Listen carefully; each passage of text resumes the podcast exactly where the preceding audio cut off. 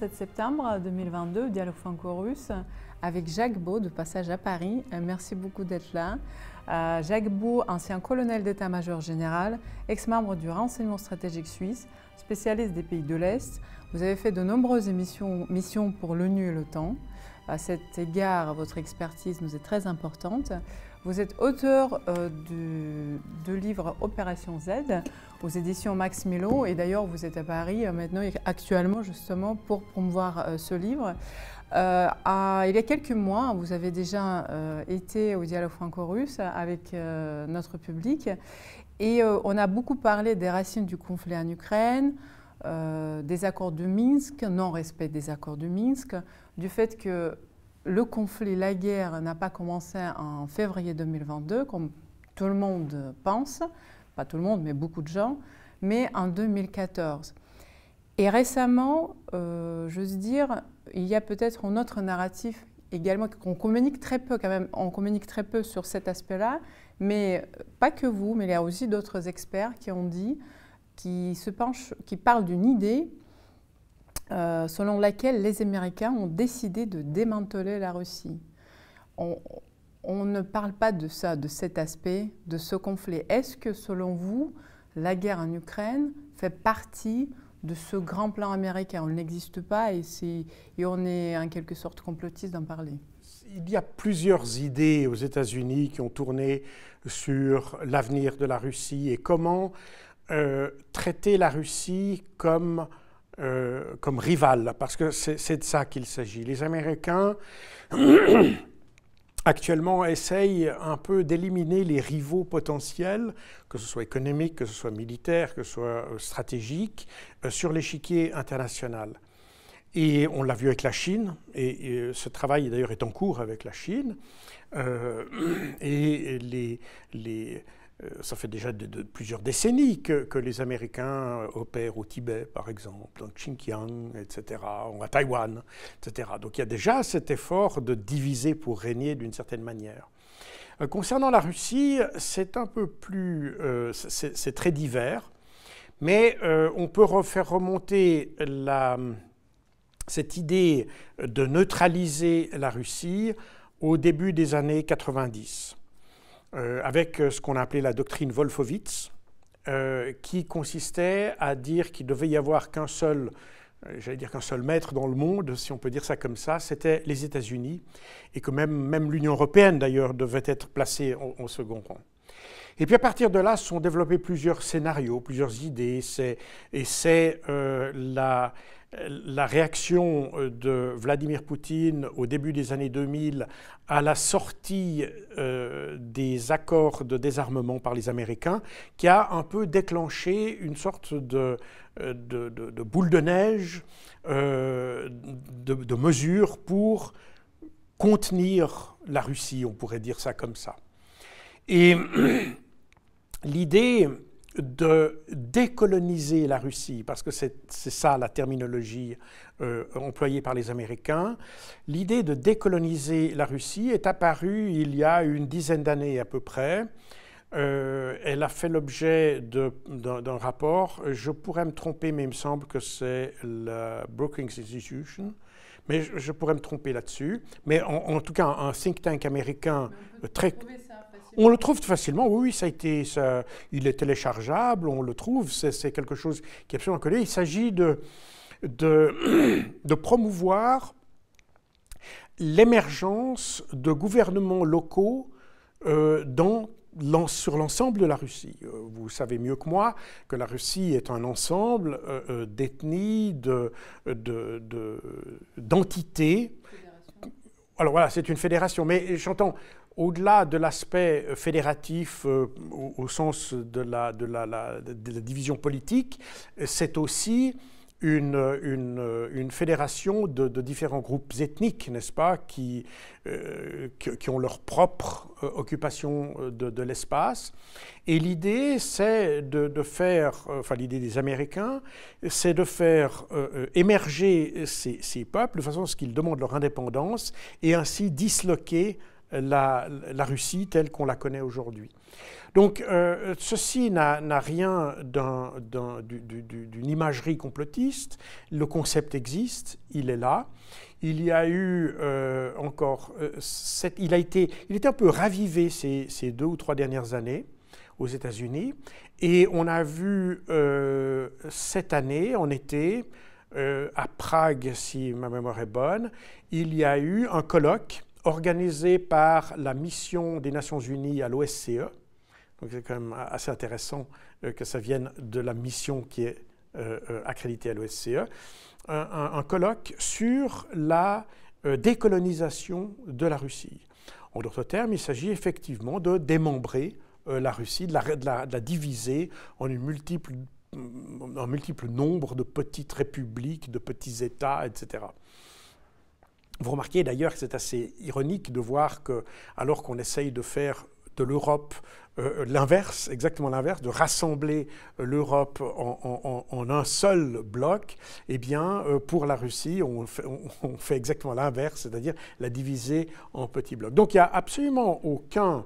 Enfin, s'il y a un complotisme, il y a un, complotisme américain, mais le fait de dénoncer euh, une telle politique qui est aussi une ingérence dans un, dans un pays souverain, n'est-ce pas?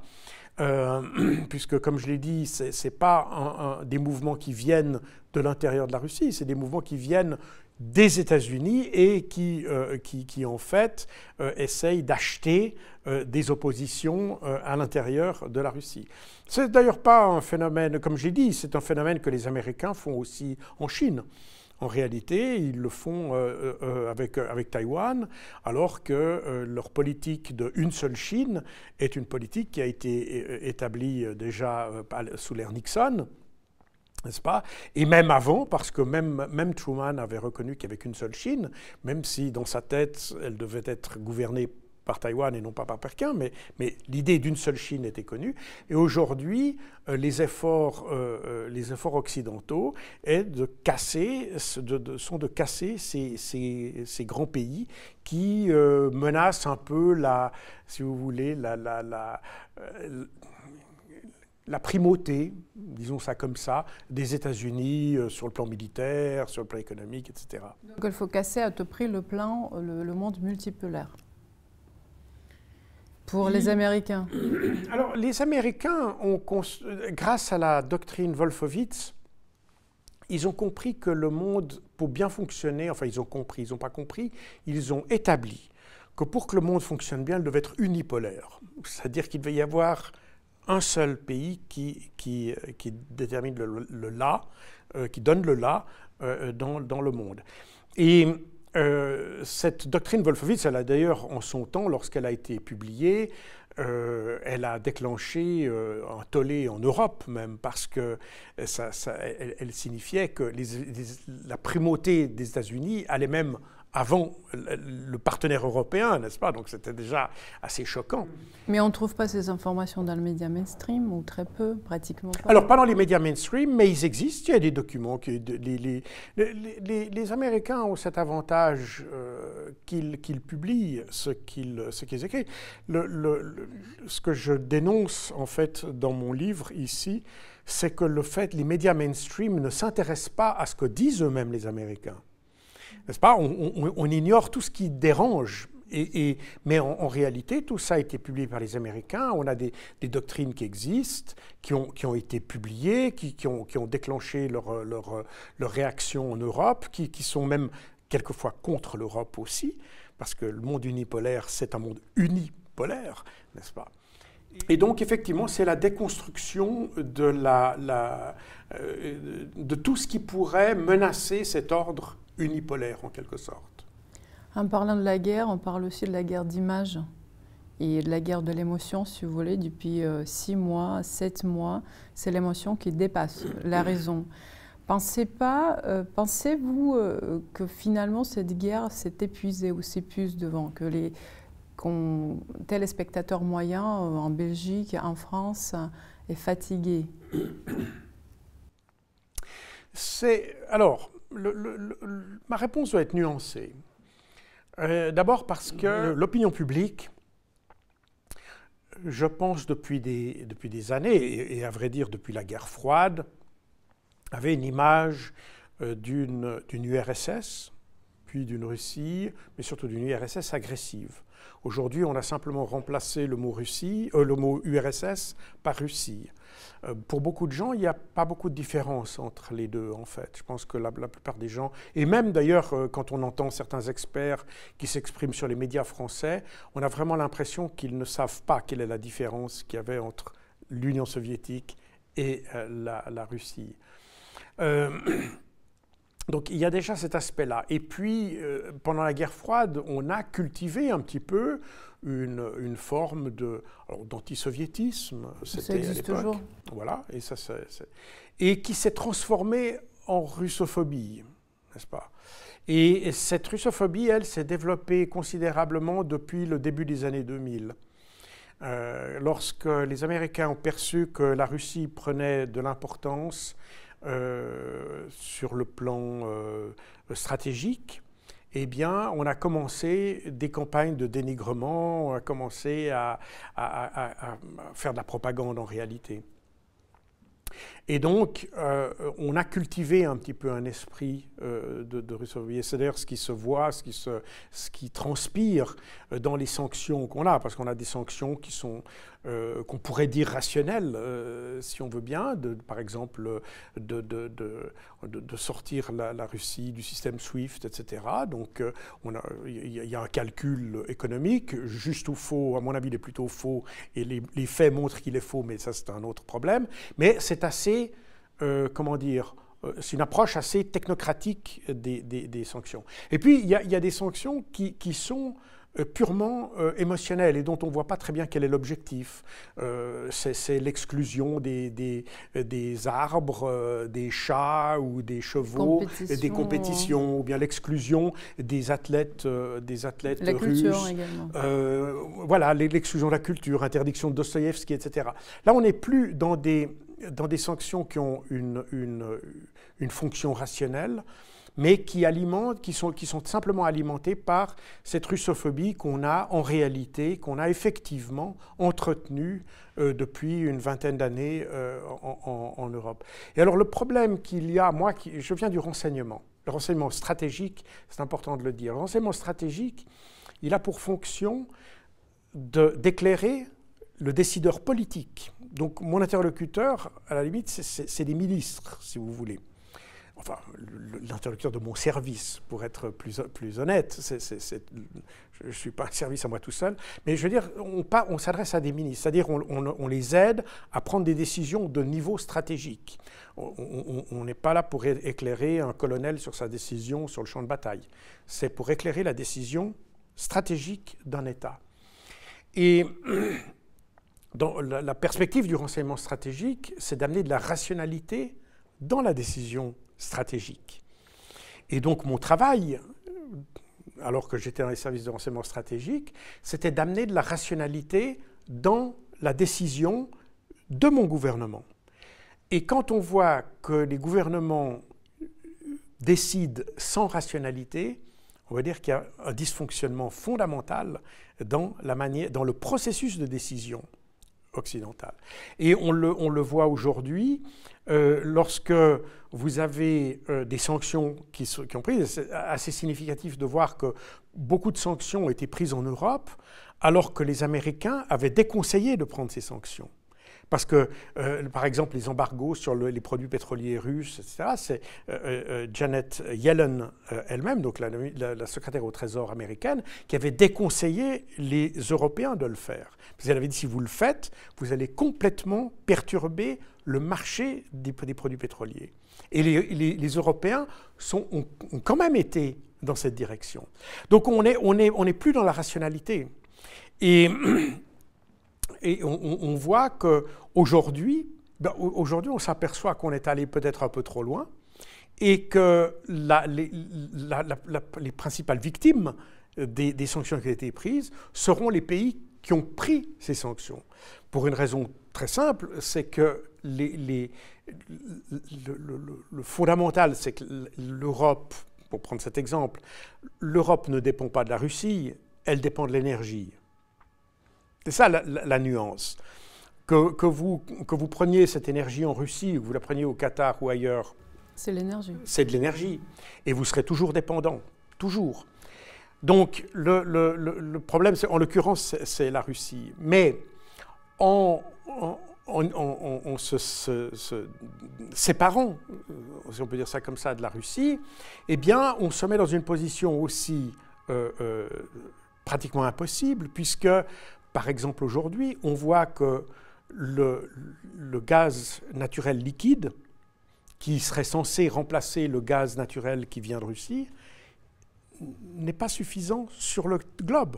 Il n'y a pas de capacité suffisante sur la planète.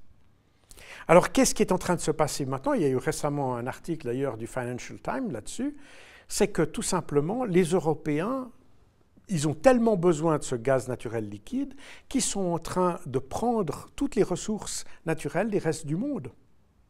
Et on est en train d'assécher complètement les ressources de gaz liquide de l'Afrique et de l'Asie, tout simplement pour pouvoir satisfaire, et on ne satisfera même pas complètement encore, les besoins européens. Donc on voit bien que c'est une stratégie qui a été prise de manière très impulsive, on n'a pas réfléchi aux conséquences, et aujourd'hui, eh bien, le, prix qui, est en train d'être payé, c'est l'Afrique qui va le payer. Et enfin, in fine, à la fin du, compte, c'est bien les Européens qui vont le payer. Parce que tous ces pays africains qui n'auront pas d'énergie, qui n'arriveront pas à se développer, qui vont voir leur situation économique se détériorer, qu'est-ce qui va se passer? Ils vont venir en Europe. Donc on va encore stimuler le flux migratoire sud-nord vis-à-vis de l'Europe. Donc on, est doublement, même triplement punis par des décisions qui, n'avaient pas de, raison d'être. Et comme je dis toujours, si on veut avoir une influence euh, sur un pays, parce qu'il ne nous plaît pas, pour différentes raisons, il vaut mieux essayer d'être bien avec lui plutôt que d'essayer d'être en confrontation avec. C'est le principe de la diplomatie qui a malheureusement échoué. On n'a plus de diplomatie en Europe. De la diplomatie, effectivement. C'est la raison pour laquelle on a une diplomatie. On a une diplomatie non pas pour le beau temps, mais pour le mauvais temps. Et cette diplomatie, elle a failli, elle ne fonctionne plus. Elle et je peux parler pour mon pays, la Suisse, qui était euh, qui, avait comme pilier euh, de, son, de sa politique étrangère, évidemment, sa politique de neutralité, autour de laquelle s'articulait l'activité diplomatique, eh bien aujourd'hui, euh, cette, cette, diplomatie n'est plus crédible, tout simplement parce qu'elle tirait cette crédibilité précisément du côté de l'équilibre qu'elle représentait entre les uns et les autres. Et on voit aujourd'hui euh, au sein de l'Europe des pays, euh, la Hongrie notamment, mais peut-être euh, même, certains pays qui sont très vats en guerre, comme la Pologne, etc., qui commencent à réfléchir aux conséquences des décisions qui ont été prises. Et le problème qu'il y a, c'est qu'aujourd'hui, comme ils ont coupé les canaux diplomatiques, ils n'ont plus de canaux de sortie pour la crise qu'ils ont créée. Et donc, euh, on, est dans, on est dans une situation où malheureusement, on pourrait, pour des raisons de sauver la face, euh, on pourrait se trouver tout simplement avec euh, une, une, sorte d'accélération des, des, des, problèmes. et ça, c'est ce qui me fait le, le plus peur. je pense que si on observe les décisions, de nouveau, on peut être d'accord ou non avec les décisions, mais la manière dont les décisions ont été prises montre que la conduite russe a été beaucoup plus rationnelle, beaucoup plus méthodiquement euh, décidée et appliquée que du côté occidental. Du côté occidental, on a, on a fait un, espèce de feu d'artifice de décision euh, qui qui est parti d'ailleurs d'un mauvais calcul d'ailleurs, et c'est là, ça c'est aussi intéressant, les, Occidentaux étaient persuadés que la Russie s'effondrerait après la première vague de sanctions qu'ils ont prises en, février. et que par conséquent la guerre se terminerait là. Et c'est pour ça qu'on disait la, la Russie a déjà perdu la guerre, l'Ukraine a déjà gagné, etc. Et cette, cette analyse était basée sur une analyse assez primitive de l'économie russe.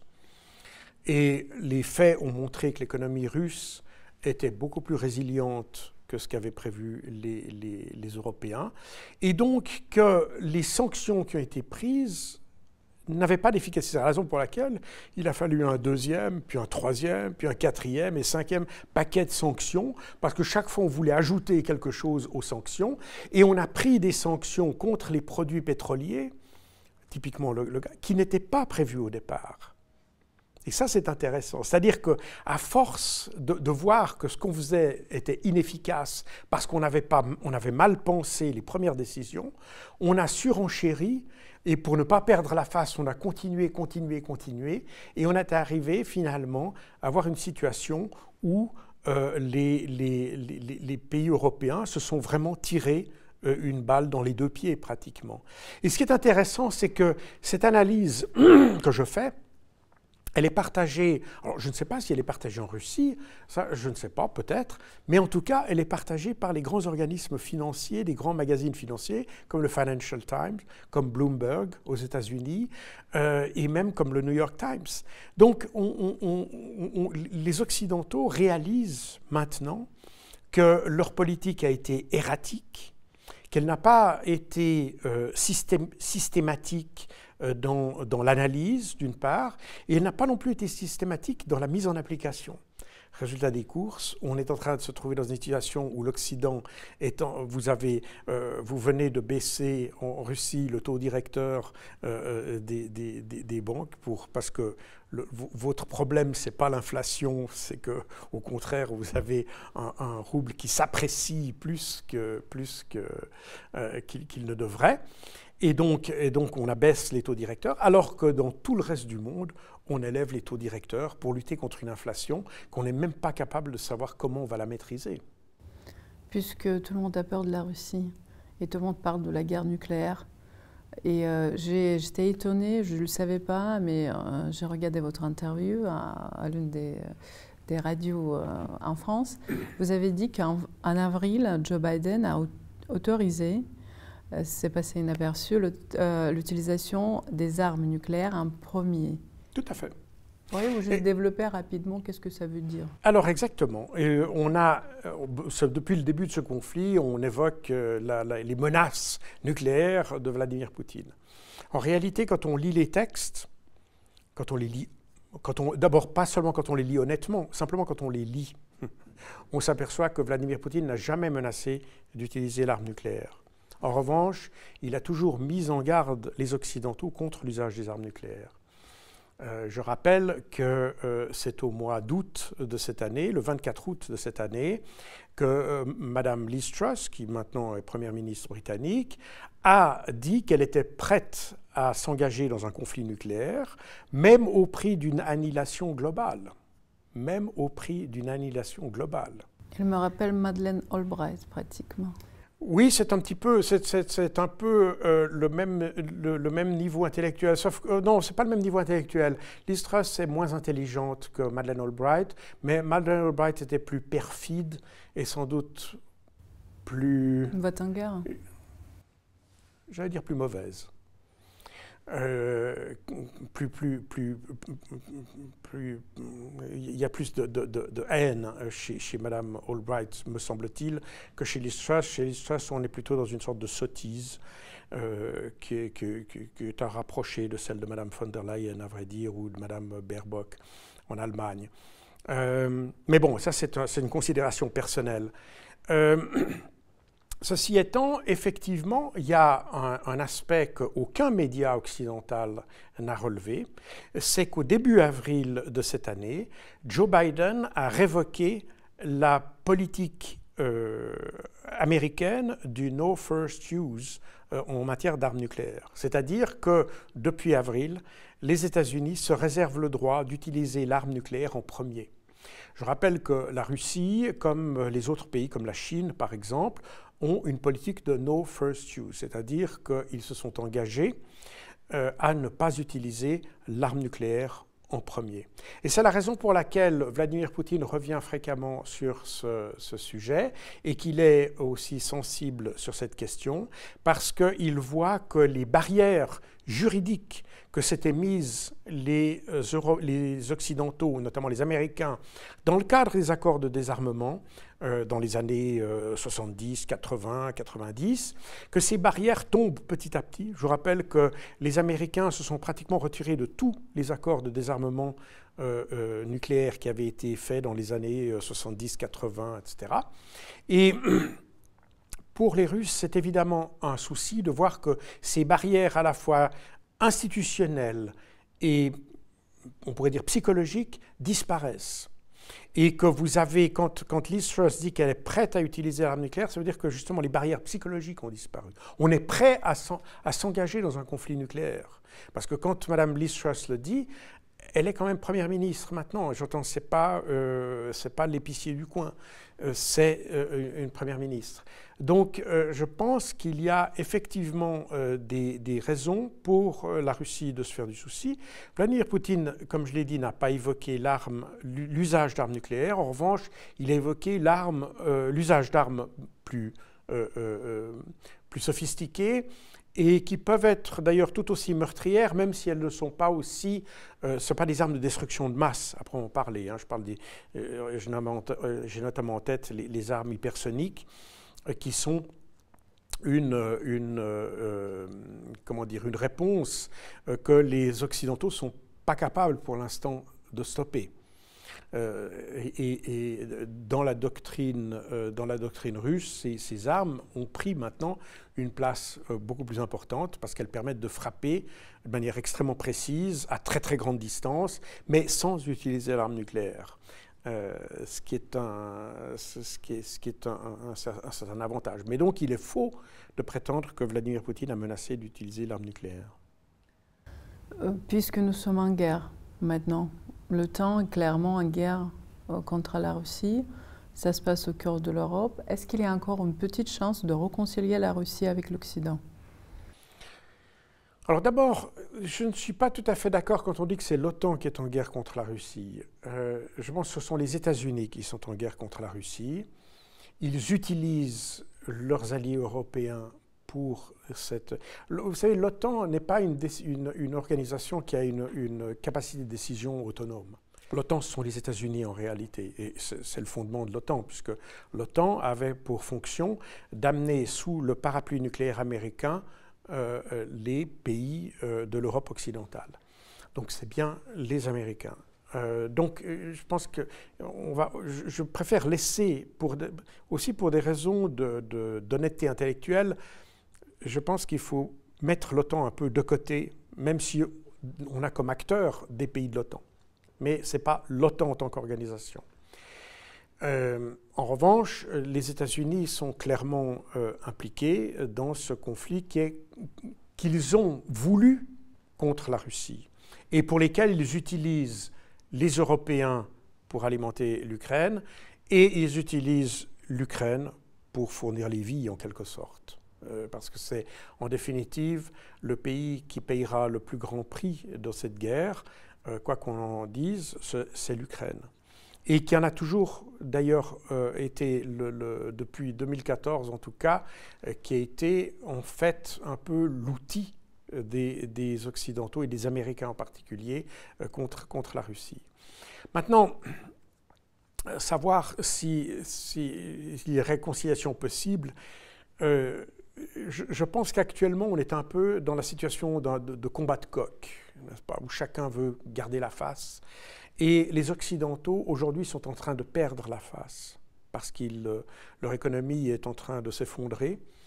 Et je pense que dans cette situation, les pays occidentaux auront beaucoup de peine à vouloir avoir une, à, essayer d'avoir une, une, réconciliation ou une conciliation avec la Russie, parce qu'ils sont perdants. Donc pour eux, ce serait doublement humiliant de, de, de chercher. Pas pour rien si euh, les Occidentaux ont empêché Zelensky de, conclure sa, proposition de paix qu'il avait faite au mois de mars.